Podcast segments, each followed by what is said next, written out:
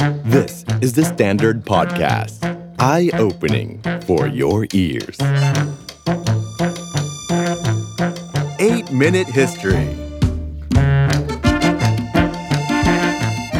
ความเดิมตอนที่แล้วนะครับ พม่าเองกำลังจะได้รับเอกราชอย่างเป็นทางการจากอังกฤษแล้วนะครับ นอกเหนือไปจากนี้นายพลองซานเอง ซึ่งถือว่าเป็นผู้นำนะครับของ British Burma ก็เป็นนายกรัฐมนตรีอย่างเป็นทางการคนสุดท้ายนี้เนี่ยนะครับ ได้มีการเจรจากับตัวแทนของชาติพันธุ์หลายหลายชาติพันธุ์ แต่มิใช่ทุกชาติพันธุ์ อย่างน้อยที่สุดนะครับหนึ่งชาติที่ต้องการประกาศเอกราช และไม่อยู่กับสหภาพพม่า นั่นก็คือกะเหรี่ยง เพราะต้องการมีรัฐอิสระของตัวเองเรียกว่าก่อทูเลครับ ทีนี้เราย้อนกลับมาดูบริเวณช่วงเวลาดังกล่าวกันก่อนนะครับว่า ในช่วงเวลาหลังสนธิสัญญาปางหลวงกุมภาพันธ์ปี 1947 นั้นสหภาพพม่า กำลังจะเริ่มต้นขึ้นอย่างเป็นทางการครับ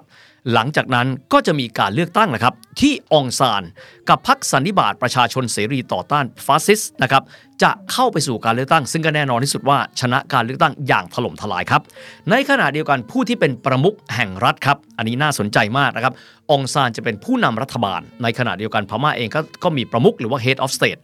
head of state นั้นตกเป็นของเจ้าสวยแต้ครับ ซึ่งท่านเป็นเจ้าฟ้าแห่งยองห้วย ของรัฐฉาน มีความหมายว่าประมุขของสหภาพพม่าคนแรกนั้น ก็คือชาวไทยใหญ่ก็คือเจ้าสวยแตกท่านมองดีๆ ด้านหนึ่งเราจะมีความรู้สึกว่า ตอนนี้ชาติพันธุ์อื่น เริ่มต้นมีบทบาทในการเมืองพม่า หลังจากที่รับเอกราชจากอังกฤษ แต่ในความเป็นจริงแล้วมันไม่ใช่แบบนั้นนะครับ ท้ายที่สุดแล้วฝ่ายบริหารตกอยู่ในมือของชาติพันธุ์พม่า ซึ่งชาติพันธุ์คนกลุ่มน้อยก็อาจมองว่า มันก็ไม่แตกต่างไปจากยุค 3 จักรวรรดิครับ ก็คือพุกาม ตองอู และอังวะครับ 12 กุมภาพันธ์ของทุกปีเลย ถูกกำหนดเป็นวันสำคัญก็คือวันสหภาพหรือว่า Union Day ก็คือล้อกันนะครับกับ 12 กุมภาพันธ์ 1947 วันที่มีการประชุมนะครับปางหลวง Conference แต่ในความเป็นจริงครับ อย่างที่ได้เรียนเอาไว้ ตัวแทนชาติพันธุ์มีไม่ครบชาติพันธุ์ครับก็มีความหมายว่ามันคือจุดเริ่มต้นของความแตกแยกในสหภาพพม่า เริ่มต้นมาก็ไม่ครบไม่สมบูรณ์แล้ว แถมยังมีการเขียนระบุเอาไว้ว่าชาติพันธุ์ที่เข้าร่วมลงนามสามารถที่จะประกาศนะครับเอกราชแยกออกไปได้ ภายในเวลา 10 ปี และเริ่มต้นก็แยกวงออกไปแล้วหนึ่งก็คือกะเหรี่ยงก็คือกอทูเล ดังนั้นครับ 1948 ถึง 1958 จึงไม่ใช่ 10 ปีที่สงบเลยนะครับ ดูภายนอกพม่าเริ่มต้นมีเอกราชและเป็นประชาธิปไตย พวกเขามีการเลือกตั้ง อย่างที่บอกครับพรรคของนายพลองซานพรรคสันนิบาตนะครับประชาชนเสรีต่อต้านฟาสซิสต์ได้เสียงข้างมาก 176 เสียงจาก 210 เสียง แต่ที่สุดแล้วพวกเขาคือชาติพันธุ์พม่า ชาติพันธุ์อื่นมีไหมมีครับได้คะแนนเพียงแค่หลักหน่วย เจ้าสวยแต้แข่งยองห้วย ได้รับการเลือกตั้งเป็นประธานาธิบดี ดูแล้วเหมือนดี แต่จริง ๆ แล้วมันเป็นจุดเริ่มต้นของความวุ่นวายใหม่ด้วย เริ่มต้นจากการที่ชาวพม่ากันเอง ต้องบอกว่าไม่ใช่ทุกคนที่รักและเทิดทุนองซาน องซานเองเคยปรารบนะครับ กับข้าหลวงใหญ่ของอังกฤษในพม่าคนสุดท้าย ก็คือ Reginald Donald Smith บอกว่าตัวเขานั้นถูกปองร้ายจากหลายฝ่าย และที่สุดก็เป็นดังคาดครับ ที่ตัวเขาถูกกลอบสังหารในเดือนกรกฎาคม 1947 ก่อนที่พม่าจะได้รับเอกราชจากอังกฤษอย่างเป็นทางการซะอีก มีผู้เสียชีวิตรวมกัน 9 คนก็คือองซานหนึ่งและอีก 8 คน ทั้งหมดคือสมาชิกนะครับคณะรัฐมนตรีขององซาน มีผู้รอดชีวิตเพียงแค่ 3 คนเท่านั้นเองในห้องนั้น ณเวลานั้น มือปืนบุกเข้าไปในห้องการประชุม และบอกว่าทุกคนนั่งลง โดยความเป็นวีรบุรุษนายพลองซานลุกขึ้น จึงถูกยิงเป็นคนแรก และเสียชีวิตทันที จากนั้นก็มีการรัวยิงจนกระทั่งมีผู้เสียชีวิตรวมทั้งหมด 9 คนด้วยกันครับ ณเวลานั้นไม่มีใครรู้ว่าใครคือผู้ที่อยู่เบื้องหลังการสังหารในครั้งนั้น แต่ผู้ที่ถูกตัดสินดำเนินคดีครับ คืออดีตนายกรัฐมนตรีของบริติชเบอร์มาในยุคของจักรวรรดินิยมอังกฤษ นั่นก็คืออูซอ ตัวเขาถูกควบคุมตัวและในที่สุดก็ถูกสั่งประหารชีวิตในปีถัดมา เจ้าอาณานิคมเดิมคืออังกฤษเองครับ ก็ไม่พ้นข้อหาว่าเป็นคนที่อยู่เบื้องหลังการสังหารในพลองซาน และจวบจนวันนี้ก็ยังไม่มีใครรู้ว่าฝ่ายใดเป็นผู้สังหารครับ ที่ก็คงจะไม่รู้ครับ เพราะสถานการณ์ดังกล่าวคือทุกคนพร้อมที่จะสังหารทุกคนหมดครับ อูนุครับสหายร่วมขบวนการต่อต้านอังกฤษของเขามา ตั้งแต่สมัยนะครับที่เป็นแอคทิวิสต์ที่มหาวิทยาลัยย่างกุ้งจวบมาจนกระทั่งตั้งพรรคการเมือง ในยุคปี 30 ซึ่งก็เป็นแนวร่วมของเขานะครับในพรรคการเมืองขององซานก็ก้าวขึ้นมาเป็นนายกรัฐมนตรีคนแรกของพม่า หลังกระบวนการรับเอกราชจากพม่าอย่างเป็นทางการแล้ว และดังนั้นบุคคลที่มีการลงนามในสัญญาการรับมอบเอกราชนะครับจึงกลายเป็นอูนุแอตลีนะครับก็เป็นสัญญาระหว่างอูนุฝ่ายหนึ่งกับเคลเมนแอตลีของอังกฤษอีกฝ่ายหนึ่งนะครับทีนี้มาดูเรื่องของความขัดแย้งชาติพันธุ์กันบ้างนะครับว่า ชาติแรกเลยที่แสดงท่าทีว่าไม่เห็นด้วยกับการอยู่รวมกันเป็นสหภาพ และชาติพันธุ์ของตัวเองจะต้องมีรัฐที่มีอธิปไตยนั่นก็คือกะเหรี่ยงครับ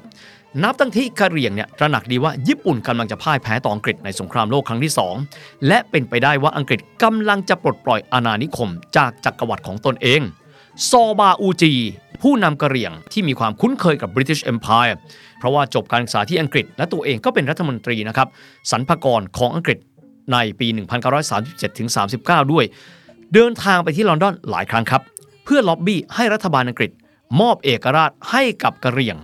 เป็นรัฐอธิปไตยแบบที่ไม่ขึ้นกับพม่า ซึ่งก็มีความหมายว่าถ้าเกิดว่าพวกเขากลับไปอยู่พม่า สภาพก็คงจะไม่ได้ดีไปนะครับกว่ายุคก่อนหน้านั้นเลยนะครับเพราะท้ายที่สุดแล้วพวกเขาก็จะกลายเป็นชนชาติที่ต่ำต้อยกว่าอยู่เหมือนเดิม แต่แล้วครับอังกฤษไม่ได้นำพาต่อสิ่งที่ซอบาอูจี และชาติพันธุ์กะเหรี่ยงเรียกร้องเลย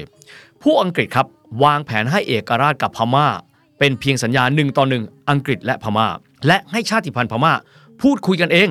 โดยที่บอกว่ามีการจัดการเรื่องของสนธิสัญญาปางหลวง ที่จะมีหนึ่งออปชันครับ คือการให้ชาติพันธุ์นั้น มีโอกาสในการที่จะประกาศแยกตัวอย่างเป็นทางการได้ภายในเวลา 10 ปี แต่สิ่งนี้คือสิ่งที่ซอบาอูจีรับไม่ได้ครับผลที่สุดการประชุมที่ปางหลวงที่คนพม่าเรียกว่า Union Day ครับก็คือ 12 กุมภาพันธ์กลายมาเป็นจุดเริ่มต้นของการก่อตั้งรัฐอิสระของกะเหรี่ยงที่มีชื่อว่ากอทูเล บางทีก็เรียกว่า KNU ครับ Current National Union ภายใต้การนำของกองกำลังติดอาวุธกะเหรี่ยงนะครับที่เรารู้จักกันในนามของ KNDO Current National Liberation Army กองทัพปลดปล่อยแห่งชาติกะเหรี่ยง ไม่เพียงแต่กะเหรี่ยงเท่านั้นครับ แต่ว่าชาติพันธุ์อื่น เช่น มอญที่อยู่ติดกันทางตอนใต้ ชาติพันธุ์ที่อยู่บริเวณตะนาวสีก็เข้าไปร่วมกับ KNU เพื่อที่จะรบกับรัฐบาลกลางของสหภาพพม่าด้วย ทีนี้ไปดูท่าทีใหม่ของรัฐบาลของอูนุกันบ้างครับ ก็คงเหมือนกับหลายศตวรรษที่ผ่านมา ก็คือพม่ายังคงเป็นชนชั้นปกครองหลัก เขาปลดนายทหารมือดีสัญชาติกะเหรี่ยงก็คือสมิธดุนซึ่งเป็นแกนหลักของกองทัพพม่าในยุคบริ t ิชอินเดียเพราะว่ากะเหรี่ยงกับอังกฤษใกล้ชิดกันนะครับ โดยมีการปลดสมิธดุลออกจากตำแหน่งในปี 1949 และมอบอำนาจนะครับในการจัดการผู้เห็นต่างชนกลุ่มน้อย ให้กับนายทหารดาวรุ่งในเวลานั้น ก็เป็นอีกคนหนึ่งแหละครับ ที่เคยถูก train จากญี่ปุ่น ในยุคเดียวกับนายพลอองซาน เขาก็คือพลตรีเนวิน หลังจากที่ Union Day ผ่านไปได้ 3 ปีนะครับถัดมาเลยในปี 1950 ในวันที่ 12 สิงหาคมครับกะเหรี่ยงที่บอกว่าไม่ร่วมด้วยตั้งแต่วันแรก มีการประทะกันกับรัฐบาลของพม่าบ่อยครั้ง และในที่สุดวันที่บอกก็คือ 12 สิงหาคม 1950 ถือเป็นวันแห่งความสูญเสียครั้งใหญ่ของชาวกะเหรี่ยงครับ เพราะว่าผู้นำคือซอบาอูจี ระหว่างที่มีการนำกองกำลังปฏิบัติการ ถูกซุ่มโจมตีที่หมู่บ้าน ใกล้กับมาละแมงจนกระทั่งถึงแก่อสัญญกรรมครับ ศพของเขาถูกลำเลียงไปทิ้งที่ทะเลนอกชายฝั่งไกลถึง 4 ไมล์ครับ ถามว่าทำไมต้องทิ้งศพ เพราะว่าไม่ต้องการให้ชาวกะเหรี่ยงนั้นนำศพทำเป็นสุสานทำเป็นพื้นที่เชิงสัญญลักษณ์ รวมจิตใจคนต่อมา มีความหมายว่าปิดตำนานผู้ทรงอิทธิพลของกะเหรี่ยง ผู้นำปฏิบัติการในครั้งนั้น ต่อมาเป็นหนึ่งในผู้ที่มีอิทธิพลในการเมืองพม่า ในยุคของการเคลื่อนไหวทางการเมืองของนักศึกษาในปี 1988 และนั่นคือเซ็งลวิน ถึงแม้ว่าซอบาอูจีจะจากไปครับ แต่ว่าอุดมการของกอทูเลครับก็คือรัฐอิสระของชาวกะเหรี่ยงยังคงเดินหน้าจวบจนวันนี้สำหรับกลุ่มกะเหรี่ยงครับ พวกเขายังเป็นกองกำลังที่มีการต่อต้านรัฐบาลกลางอย่างต่อเนื่อง เพียงแต่ว่ากลุ่มนั้นไม่ได้มีเอกภาพนะครับ เพราะพวกเขาแบ่งออกเป็น 2 กลุ่มครับ กลุ่มแรก ดังที่เราได้กล่าวไปแล้วนะครับว่าชาวกะเหรี่ยงกลุ่มหนึ่งเลย หันไปนับถือศาสนาคริสต์กลายเป็นคริสตศาสนิกชนไปแล้ว ในขณะที่อีกกลุ่มหนึ่งครับยังคงเป็นพุทธ พวกเขาไม่มีเอกภาพ และไม่สามารถที่จะรวมตัวกันได้ระหว่างกะเหรี่ยง KNU กับกะเหรี่ยง DKBA นะครับก็คือ Democratic Karen Buddhist Army ก็เลยกลายเป็นความไม่มีเอกภาพของชนกลุ่มน้อยไปด้วย ไม่แต่เพียงแค่นั้นนะครับที่ตะวันตกเฉียงเหนือก็คือติดกับชายแดนของพม่าครับที่ยะข่พระสงฆ์อู้เซนดา รวมถึงชาวยะข่ายกลุ่มที่เป็นมุสลิมเอง ได้มีการเคลื่อนไหวครับ อูเซนดาก็ด้านหนึ่ง ในขณะที่กองกำลังที่เป็นมุสลิม ฟอร์มกำลังมูจาฮิดีนเพื่อต่อต้านรัฐบาลกลางอีกด้วยเช่นเดียวกัน ไปดูที่รัฐฉานกันบ้างครับจำได้ไหมครับว่า ประมุขนะครับหรือว่า Head of State ของสหภาพพม่าก็คือเจ้าสวยแต้ครับกลับมาดูที่อูนุกันบ้างครับดำรงตำแหน่งนายกรัฐมนตรีนะครับมายาวนาน 3 สมัยด้วย ระหว่างทางครับเขาไว้เนื้อเชื่อใจนายทหารคนสนิทอย่างเนวินมากๆเลย เนวินเคยทำหน้าที่เป็นนายกรัฐมนตรีรักษาการของอูนุด้วยนะครับ และระหว่างที่เขาดำรงตำแหน่ง เขาเดินหมากเกมสำคัญกับชาติพันธุ์ที่เป็นพันธมิตรกับพม่าอย่างยาวนาน นั่นก็คือบรรดาเจ้าฟ้าไทยใหญ่ที่รัชฉานครับ คงจำกันได้นะครับว่าเจ้าสวยแตกเป็นผู้ให้การสนับสนุนสนธิสัญญาปางหลวง และดำรงตำแหน่งประธานาธิบดีคนแรก และรัชฉานเองก็ยังเลือกที่จะยังคงอยู่กับพม่าต่อไป แม้ว่าพวกเขามีสิทธิ์ในการที่จะเลือกแยกตัวเป็นอิสระได้ในปี 1958 แต่แล้วครับในปี 1959 เนวินที่เป็นนายกรัฐมนตรีรักษาการ เตรียมการในการกระชับอำนาจเข้าสู่ศูนย์กลางของชาติพันธุ์พม่ามีข้อเสนอให้กับบรรดาเจ้าฟ้าของไทยใหญ่ ลดบทบาททางการเมืองในระบบศักดินาในรัฐฉาน แลกกับการให้เงินบำนาญที่จะอยู่สบายไปตลอดชีวิต เรื่องราวแย่ไปกว่านั้นครับ เพราะว่า 3 ปีต่อมา เนวินรัฐประหารรัฐบาลของอูนุ ในเดือนมีนาคม 1962 ครับ เดินเกมกระชับอำนาจเข้าสู่ศูนย์กลางที่ย่างกุ้ง ควบคุมตัวเจ้าสวยแตกเข้าเรือนจำยิงสังหารโอรสของเจ้าสวยแตกถึงแก่ชีวิตด้วยกระสุนเพียงแค่นัดเดียว ส่วนเจ้าเสี่ยวแตกเองถึงแก่พิราลัยในเรือนจำที่ย่างกุ้ง ในเดือนพฤศจิกายน 1962 ครับ มหาเทวีเจ้านางเหินคำชายาของเจ้าสวยแตกนะครับพระนางต้องการปกป้องสถานภาพของรัชฉานครับ มกราคมของปี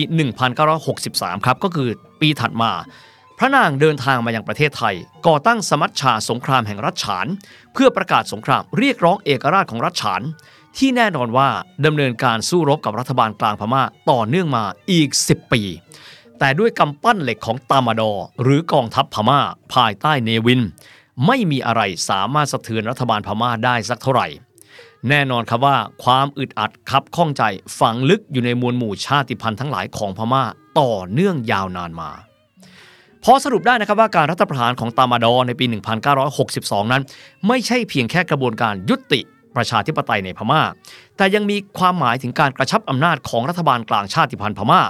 เหนือชาติพันธุ์ต่างๆ ด้วยกำลังอย่างเข้มข้นอีกด้วย นอกจากการสยบชาติพันธุ์ต่างๆ แล้วครับ ในพื้นที่ยะข่าย รัฐบาลทหารเนวินยังมีการริบสัญชาติของชาวยะข่ายที่เป็นชาวมุสลิม ซึ่งเป็นชาติพันธุ์เบงกาลี เช่นชาวโรฮิงญาออกไปจากชาวพม่าอีกด้วย เพราะสำหรับเขาแล้วครับไม่ต่างจากยุคก่อนหน้านั้น คือพม่าคือเป็นชนชาติที่ใหญ่ที่สุดบนผืนแผ่นดินที่เรียกว่า สหภาพพม่าหลายอย่างดูเหมือนก็จะมีความหวังขึ้นนะครับ เพราะมีการเคลื่อนไหวครั้งใหญ่เลยในทางการเมืองครับ ที่เรียกกันว่าการเคลื่อนไหว 8888 ก็คือ 8 สิงหาคม